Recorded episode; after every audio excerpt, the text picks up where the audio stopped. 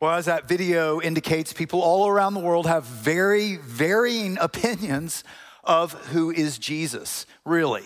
And, and that's what we're going after in this series. We're looking at the I am statements that Jesus made, and we're gonna be looking at these leading up to Easter when I'm gonna talk about the statement, I am the resurrection and the life. That statement Jesus made. And on Easter, I'm going to be interviewing, as part of the service, the foremost leading historian on the resurrection of Jesus, who's debated atheists who then changed their minds because the historical facts are there. So be thinking about who am I going to invite? Your skeptical friends, invite them to come to Easter. It's not only going to hit the head, but the heart of all of us as well. But Jesus made claims that either put him in the camp of a delusional psychotic or he was the long awaited Messiah, the creator who revealed himself in a form that we could relate to. Is one or, or the other. And I think if you look at Jesus' impact on history, it points to the truth of what he claimed. And one of the things he claimed that we're going to look at today is I am the true vine. He said, I am the true vine. And what's a vine? A vine is just a source of life and nourishment right, that then grows fruit. But what does that have to do with us? Well, you know, I, I think uh, playing the what if game can help us get at that. All right. Sometimes I find playing the what if game helps me get at what do I really want. All right. So let, let's play the what if game. Just do this in your mind. What if you had your dream job? I mean, it was everything you could ever wish for in a job. All right. But at the cost of peace. You still didn't have peace. I mean, would, would that be enough? Which would you want, a dream job or, or peace? I mean, at the end of the day, I think you'd probably choose peace, right? Or, or think about it this way what, what if you found Mr. or Mrs. Right? You got married, uh, and yet as the years went by, you still didn't feel loved or content, even though that person was still wonderful and truly was wonderful. And that happens. Is it okay to just get married, or do you actually want love and contentment? Or what if you had all the money in the world, all, you know, jackpot, you know, lotto winner, uh, but you had no joy? Would, would that be enough to have everything but no joy, you know? Which would you choose? Millions and millions of dollars and, and, and big houses and tropical vacations and, you know, boats and cars or joy? Some of you look confused. Did, do I need to rephrase that? See, joy is, is like happiness, deep happiness, no matter what happens, despite the circumstances. And my guess is, in reality, we would choose joy because if we don't have love and peace and joy, nothing is good enough, is it? We're always searching for more. See, which tells us what we really want are inner quality things love and joy and peace and patience, things that no external circumstances can give to us. And that is what we're going to talk about today. Because ironically, many times thinking external things can get it, and the pursuit of that actually chokes out the development of the inner life that gives us what we really want. So Jesus says in John chapter 15, I am the vine, the true vine. My Father is the gardener. He cuts off every branch in me that bears no fruit, while every branch that does bear fruit, he prunes so it can be even more fruitful. You are already clean because of the word I've spoken to you. So remain in me as I remain in you. No branch can bear fruit by itself, it must remain in the vine. So neither can you bear fruit unless you remain in me. All right, I want to give you a little context to this. We're going to be camped out in John 15 and 16 today.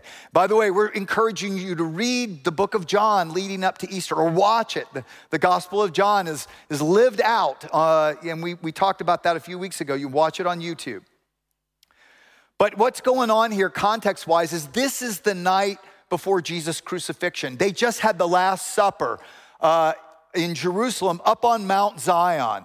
Okay, it's a high point in, in the city, and they're gonna go down to the to uh, right below the Mount of Olives there, which is where Gethsemane is. But to do that, they had to walk down through the Kidron Valley. It was this valley in between, and that's where all the vineyards were. And I think that's when Jesus says this. Either he points to or he picks up a branch, maybe, and he says, I am the true vine. Why the true vine? Remember, again, a vine is a source of life and nourishment that then causes the grapes to grow. But there was a deeper meaning for the Jewish people back then. Right, because all throughout the Old Testament prophets, Israel had been called the vine of God or the vineyard of God. And, and this is all throughout that God intended Israel to be this source of life that would show the goodness of God to all the nations. But Israel kept turning away from God, kept, kept falling into the worship of, of idols, idols that promised love or fertility or safety or success, and yet led the people again and again to destruction. And by the way, an idol is not just a wooden carving, an idol is anything that we put at the very center of our lives, what we end up loving and, and serving and living for. You know, it's like the famous words of songwriter Bob Dylan you gotta serve somebody or something. We all do. You know, we all live for or work for something. So the truth is, we may have an idol that's money, and, and, and you know it because if it comes down to God's will or more money, you choose more money every time. Or maybe we have a, an idol that is a relationship. And you know it because if it comes down to God's will or that person's will, you choose that person's will every time. Maybe you are the idol. If it comes down to God's will or your will, you always go with your will. Or maybe it's success, you know? And, and if it comes down to God's will or getting ahead, you do whatever it takes to get ahead. See, idols are in every society. But at the root of it all, to God, idolatry is adultery, it's unfaithfulness. Because what God wants is our love, our trust, our, our faithfulness. God created us for a love relationship. And it's not that He needs it, it's what we need most, because out of that loving connection flows the life that produces the good fruit of love and joy and peace, the things we want, but from the inside out. And that's why God says this in the Old Testament. Through the, the prophet Jeremiah, he says to Israel in Jeremiah 2, This is what the Lord says I remember the devotion of your youth, how as a bride you loved me and followed me. What fault did your ancestors find in me that they strayed so far from me? They followed worthless idols and became worthless themselves. You said, I will not serve you.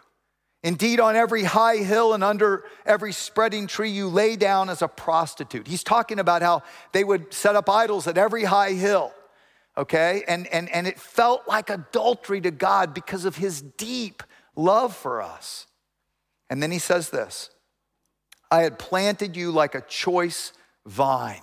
See, Israel was meant to be this choice vine of sound stock and reliable stock. How then did you turn against me into a corrupt wild vine? See, so when Jesus says, I am the true vine, I am the true vine, and my Father is the gardener, and he cuts off every branch in me that bears no fruit, while every branch that does bear fruit, he prunes so that it will be even more fruitful. When Jesus says that, he's saying, I am the source of everything you long for, of love and of joy and of peace.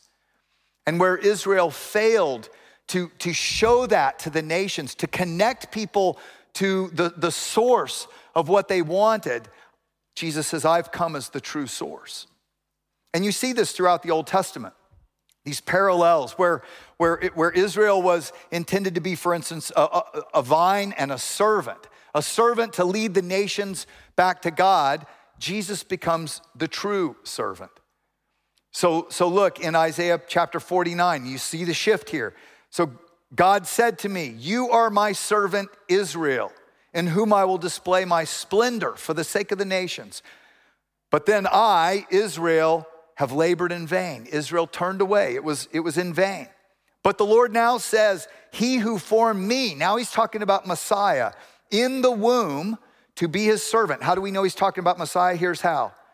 God says to him, It's too small a thing for you to be my servant to restore the tribes of Jacob and bring back those of Israel. So Israel was the failed servant.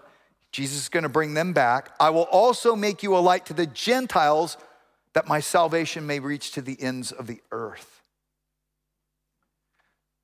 See, Messiah would not only rescue Israel, the failed servant, Messiah would rescue those all across the earth, the true servant, the true vine for all nations. And think about that. This is written down. This was written 800 years before Jesus ever came. And yet, Jesus today has brought salvation to the ends of the earth. Where Israel failed as the, the vine and the servant, Jesus was the true vine, the true servant to reconnect people to the source. And that's why Jesus says, My, my Father is the gardener who cuts off every branch that doesn't bear fruit.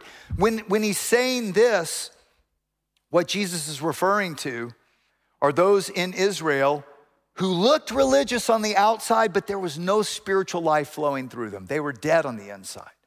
And remember, this is the very night where Judas has now left to go betray him. All the disciples thought he's one of us, but there was no life of God in him. And then he's going to the Pharisees, the religious leaders of his day, who, not all of them, some actually followed Jesus, but some of them wanted to kill Jesus, right? And Jesus said it's because you are spiritually dead inside. You're just, you know, and they claimed they were following God, but Jesus claimed they were using God to serve their idols of greed and, and corruption and fame and fortune. So, what makes a, a branch dead?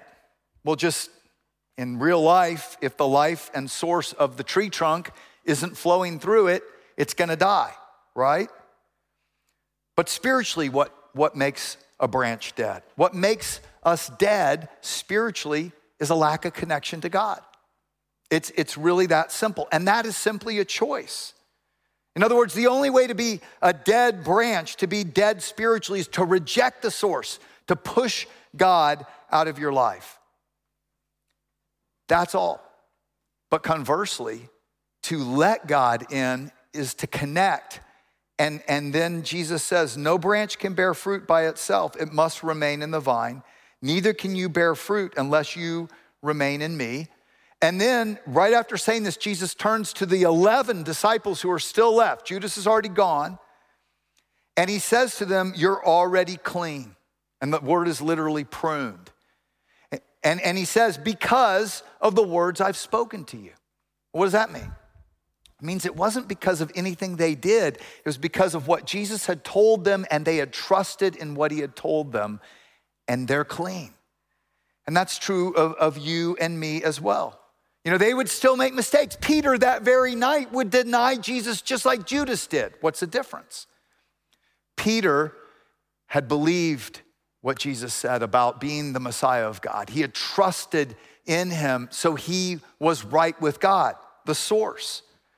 Doesn't mean we won't make mistakes, but it first is about a relationship with God. Do we want God in our lives? And then notice, though, God prunes those he loves. Why? So they'll be even more fruitful. Well, fruitful in what way? What does that mean? Well, we got to look at passages that talk about fruit to understand. So in Galatians 5:22, passage we look at a lot, but the fruit of the spirit of God is love and joy and peace and forbearance and kindness and goodness and faithfulness and gentleness and self control. Since we live by the Spirit, let us keep in step with the Spirit. You hear it? There it is love and joy. See, these inner qualities, we're dying to, to meet with all these external things that will never get it for us. Because how did they come? Connection to the source. They come from the Spirit of God, spiritual qualities come from staying connected to the spiritual source, living in step with the Spirit of God. Or as Jesus will say in John 15, 5, I am the vine, you're the branches, remain in me. That means literally remain connected to me and I in you, and you will bear much fruit. You don't have to try hard to. And then he says, apart from me, you can do nothing. Nothing? Seriously? I mean, let's, let's test that for a second because, I mean, I know a lot of people who don't follow God, could give, couldn't give a rip about God, and yet they've built big organizations or they've done a lot of good. They've, they've healed diseases. They've launched nonprofits. They love their families. What's Jesus talking about? Apart from me, you can do nothing. Well, it has to do with the very pers- purpose that your Creator created you for. See, God didn't create you primarily to be productive, to work for Him. He didn't create robots to do His work. He wants you to work with Him. That's good, but that's not primarily why He created you. And God didn't primarily create you to be good. He wants you to be good because when you are, you're in line with the very nature and quality of God who is good. But what God primarily created you for is to be His kid, His child who would grow up into this deep intimacy with the one who created you for love that can only be, you know, there's only an, an, analogy of bride to groom that can liken the deep love God has for you and wants you to experience. So think about it. If you do all the good in the world but reject and are spiritually dead to the very source of all good, what good is that eternally? That's what Jesus means in Mark 8 36 when he says, What good is it for someone to gain the whole world yet forfeit their soul? You were created for a love relationship with God first. That can be secure. And then, as you stay letting that life and love of God flow through you, just like the life flows through a branch, you will naturally start to see fruit grow, good deeds motivated out of love and joy and peace that comes from God, not others and other circumstances. See, that's the exact opposite of trying to do good to prove you're worthy of God's love. That's like a branch trying to grow fruit disconnected from the vine in order to prove they're worthy of being connected from the vine. It's backwards, it'll never work. Same thing. And that's why Jesus says, a little later in John 15, 9, as the Father has loved me, so I have loved you. Now remain, stay connected to my love.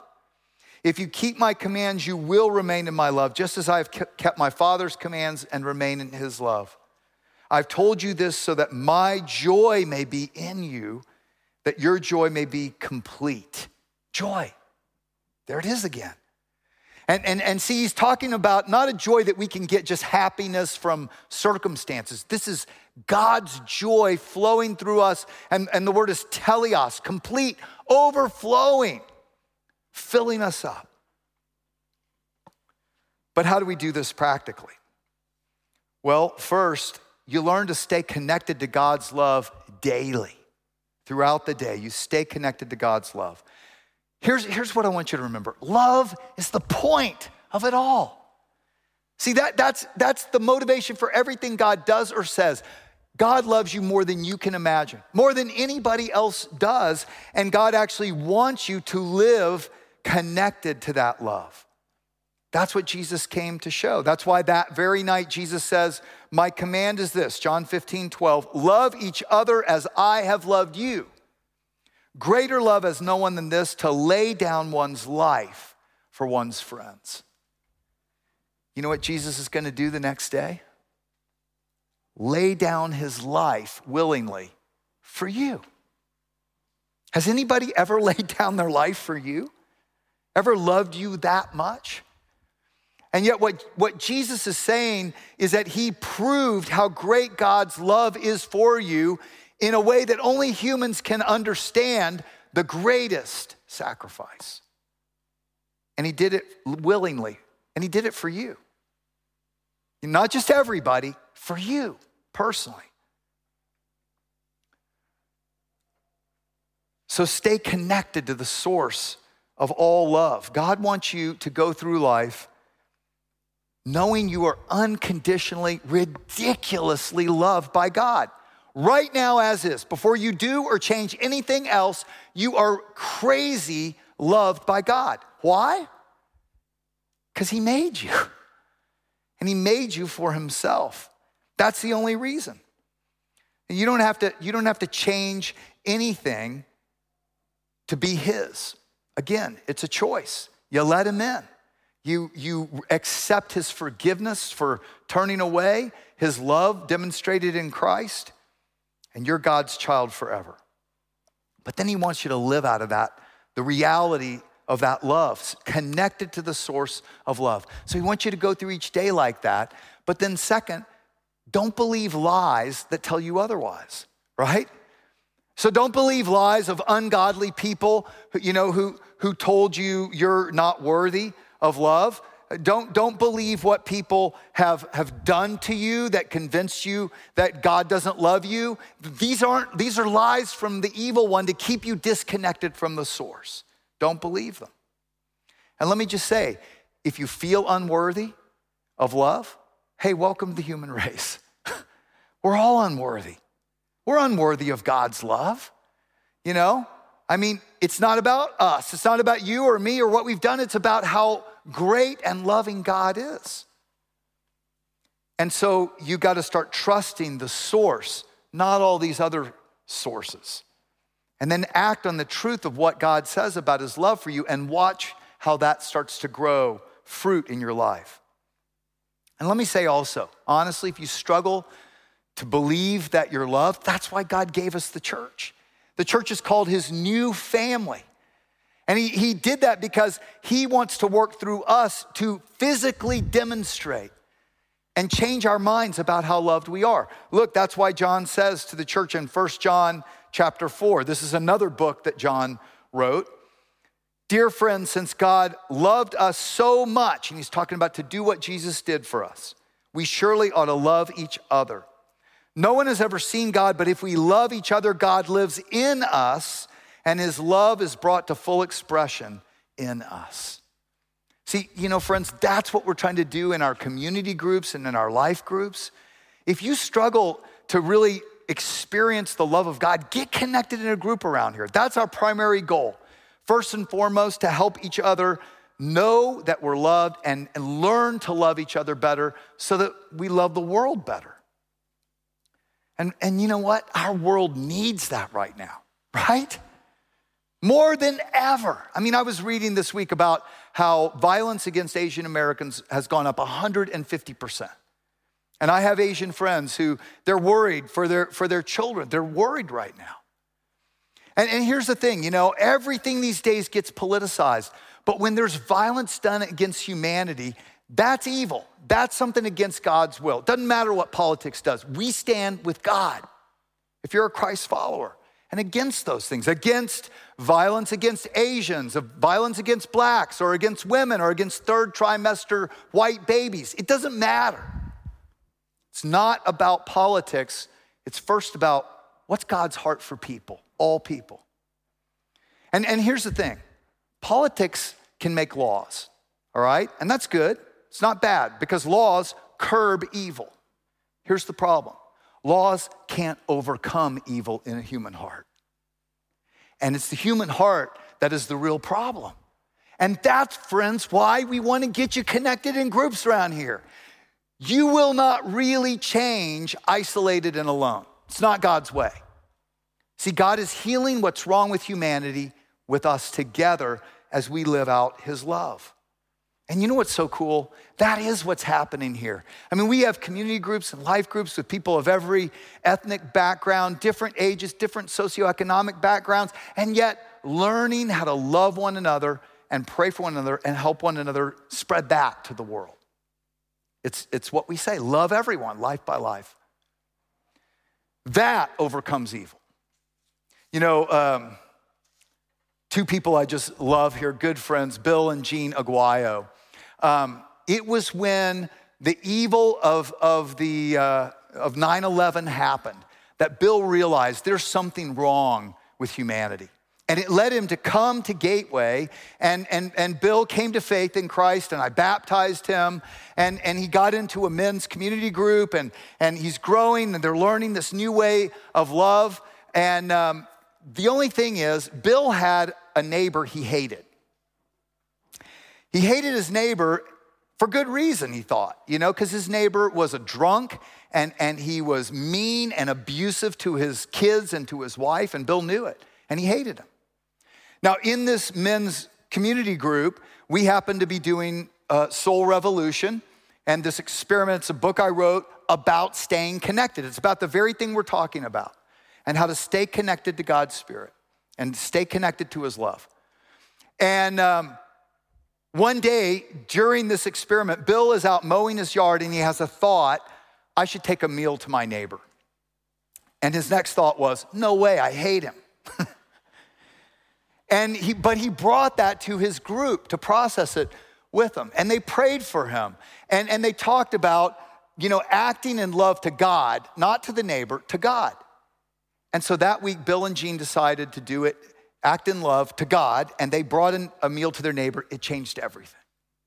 They actually started to become friends with their neighbors. Their neighbors started experiencing the love of God through Bill and Jean. They started coming to our church. They came to faith in Christ. This mean, abusive drunk gets in recovery, then goes through anger management. And I will never forget out at the pool out there watching Bill baptize his neighbor he hated. And as the neighbor comes up out of the water, the two men hug. That's the Spirit of God that overcomes evil in the world by, over, by growing fruit in our hearts. It only comes from the source, doesn't come from anything out there. And friends, God will, will lead you. Sometimes, you know, to follow God's Spirit, to, to humble yourself, to do something that, that maybe you don't really want to do, you know, something that's, that's hard for you to do. And that's why Jesus then says we stay connected by keeping his commands. If you keep my commands, you'll remain in my love. So you walk through the day in his love, you do things out of love for him, but you, you stay in, in step with the Spirit, the true vine, by doing what he says. Now, that means we got to know what he says. And God has given us the Bible to reveal his character and his will, and he's given us the Holy Spirit to remind us of that. So you need to know what his character and his will are as revealed in the Bible. God has superintended the writing of the scriptures so that we can know that. And the word of God and, and, and the spirit of God work together. Let me give you an example. You know, as a Christ follower, even as a Christ follower for many years, I lived a very burdened life. Part of it is the way I grew up. You know, I grew up feeling like, you know, I'm supposed to be responsible for everyone and everything. And so I could never work hard enough when I worked in the marketplace as an engineer. I could never work hard enough to please my boss, which is always true, right? You know, and and I always felt like I'm responsible to take care of my mom and my sister because my dad on his deathbed said, Take care of your mom and your sister. Only problem was I was trying to be responsible for things that they're responsible for alone. I can't be responsible for something God's given them responsibility for. And it was overburdening me. And sometimes I would cry out, God, why are you doing this to me? Why are you putting all these burdens on me? And it's because I didn't know God. I didn't know God's will. And one day I'm studying the scriptures.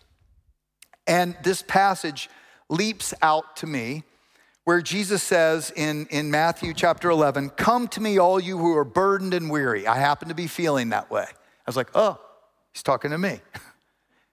but then he says this Learn from me. Take my yoke on you, my burden, because it's light, it's manageable. Learn from me, and I'll give you rest for your weary souls. I was like, Whoa, you mean it's not God putting the burden on me? And what I started to realize is through God's word and then God's spirit, whenever I'd start to feel overburdened, then I had to say, okay, wait a second. You're not putting this burden on me, are you? Your way is light and manageable. So, Holy Spirit, help me know the next right thing to do, and then help me trust you with all the rest. And I started to practice that, act on it. And you know what? The fruit of peace grew in me. And, and not only that, I actually found I was more productive because I did more of the right things rather than just staying crazy and frantic and busy. But that's also why we must not only walk daily remembering and staying connected to his love and trying to experience that love in line with, with, with God's word, keeping his commands, but then radically responding to God's Spirit when he prompts. That last night in the Kidron Valley, Jesus explained this in John 16 Unless I go away, the advocate, the Holy Spirit, will not come to you. But if I go, I will send him to you, and he, the Spirit of truth, when he comes, he'll guide you into all truth. He will glorify me because it's from me that he will receive what he will make known to you. All that belongs to the Father is mine. Now, here Jesus is referring to Father, Son, and Spirit. Only one God revealed in three persons. And I know some of you that it's like, that sounds like a paradox. That sounds crazy. Here's what I want you to remember there are lots of paradoxes.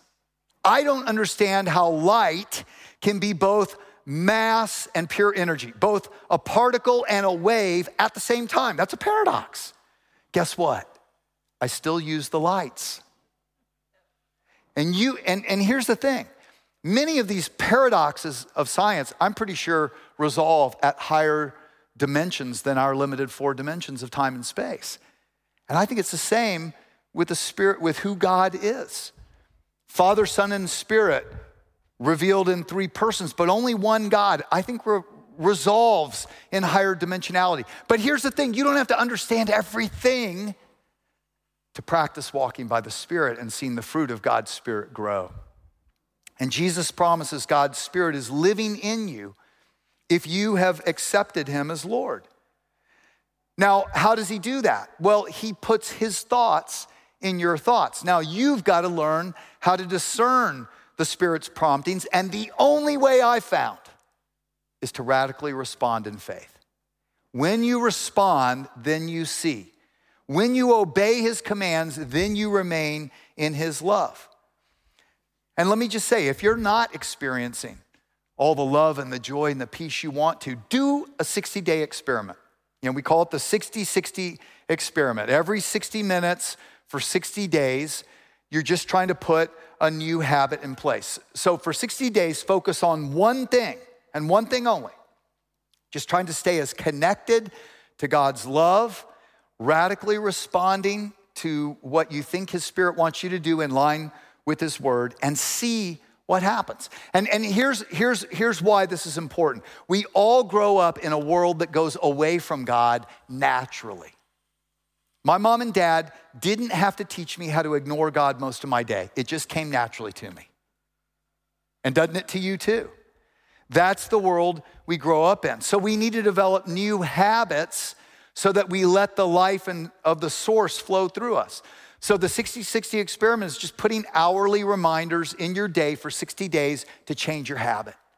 Instead of ignoring God throughout the day, you start to remember, oh, you're with me and you love me and, and meditate on that love. And that you actually want to help guide me in my workday, with my family, with whatever I'm going through. And, and then you pay attention to thoughts that may be in line with what God wants and you act on them. So put reminders. Maybe it's a watch beeping, or we have an app that'll do it every hour, or maybe it's just putting sticky notes in your car mirror or on your computer as a reminder. Stay connected to the vine, and fruit will grow naturally.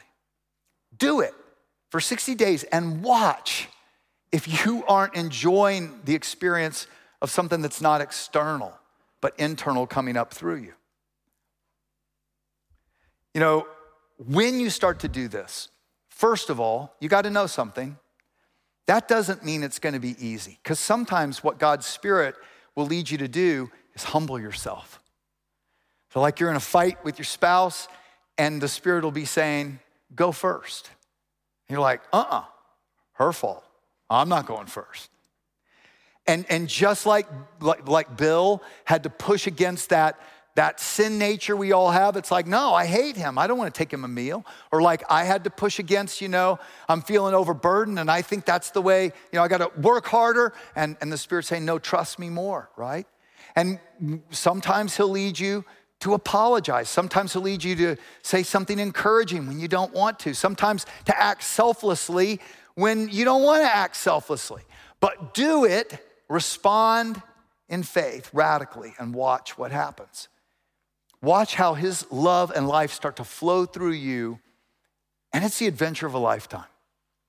Now, I remember another time that our church was doing the Soul Revolution 60 60 experiment, and um, Daniel was a guy who he had come to faith in our church and, and had been baptized, started to grow, but then he got sucked back into dealing drugs uh, with his brothers and he got arrested. And he had been incarcerated for four years at this point. I had stayed in touch with him. And one night during the Soul Revolution experiment, I dream of Daniel. And the dream wakes me up.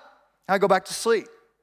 Well, the next day, I, I, you know, I get to the office, I sit down, there's a big pile of mail, and I'm thinking I should do that mail. And I thought, no, I, I don't have time to do that mail. And I, and I start to work on other stuff. And then I glance over again, and I notice the top envelope has the name Daniel on it. And I pick it up, and it's from Daniel.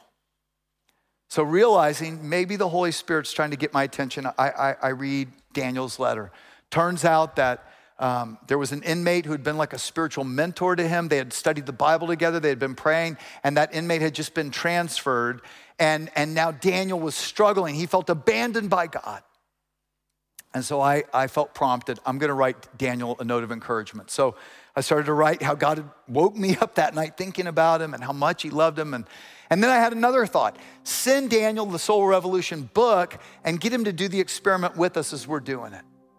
Well, do you know Daniel didn't just do that? He got like 15 or 20 inmates to do the experiment with him. You know, so not only do we have our five Austin campuses and a Branson campus, we had a state pen campus as well, temporarily. But listen to what Daniel then wrote me. He said, I, re- I received your letter and book. Maybe by the time I see you, God will give me the words to adequately describe my feelings.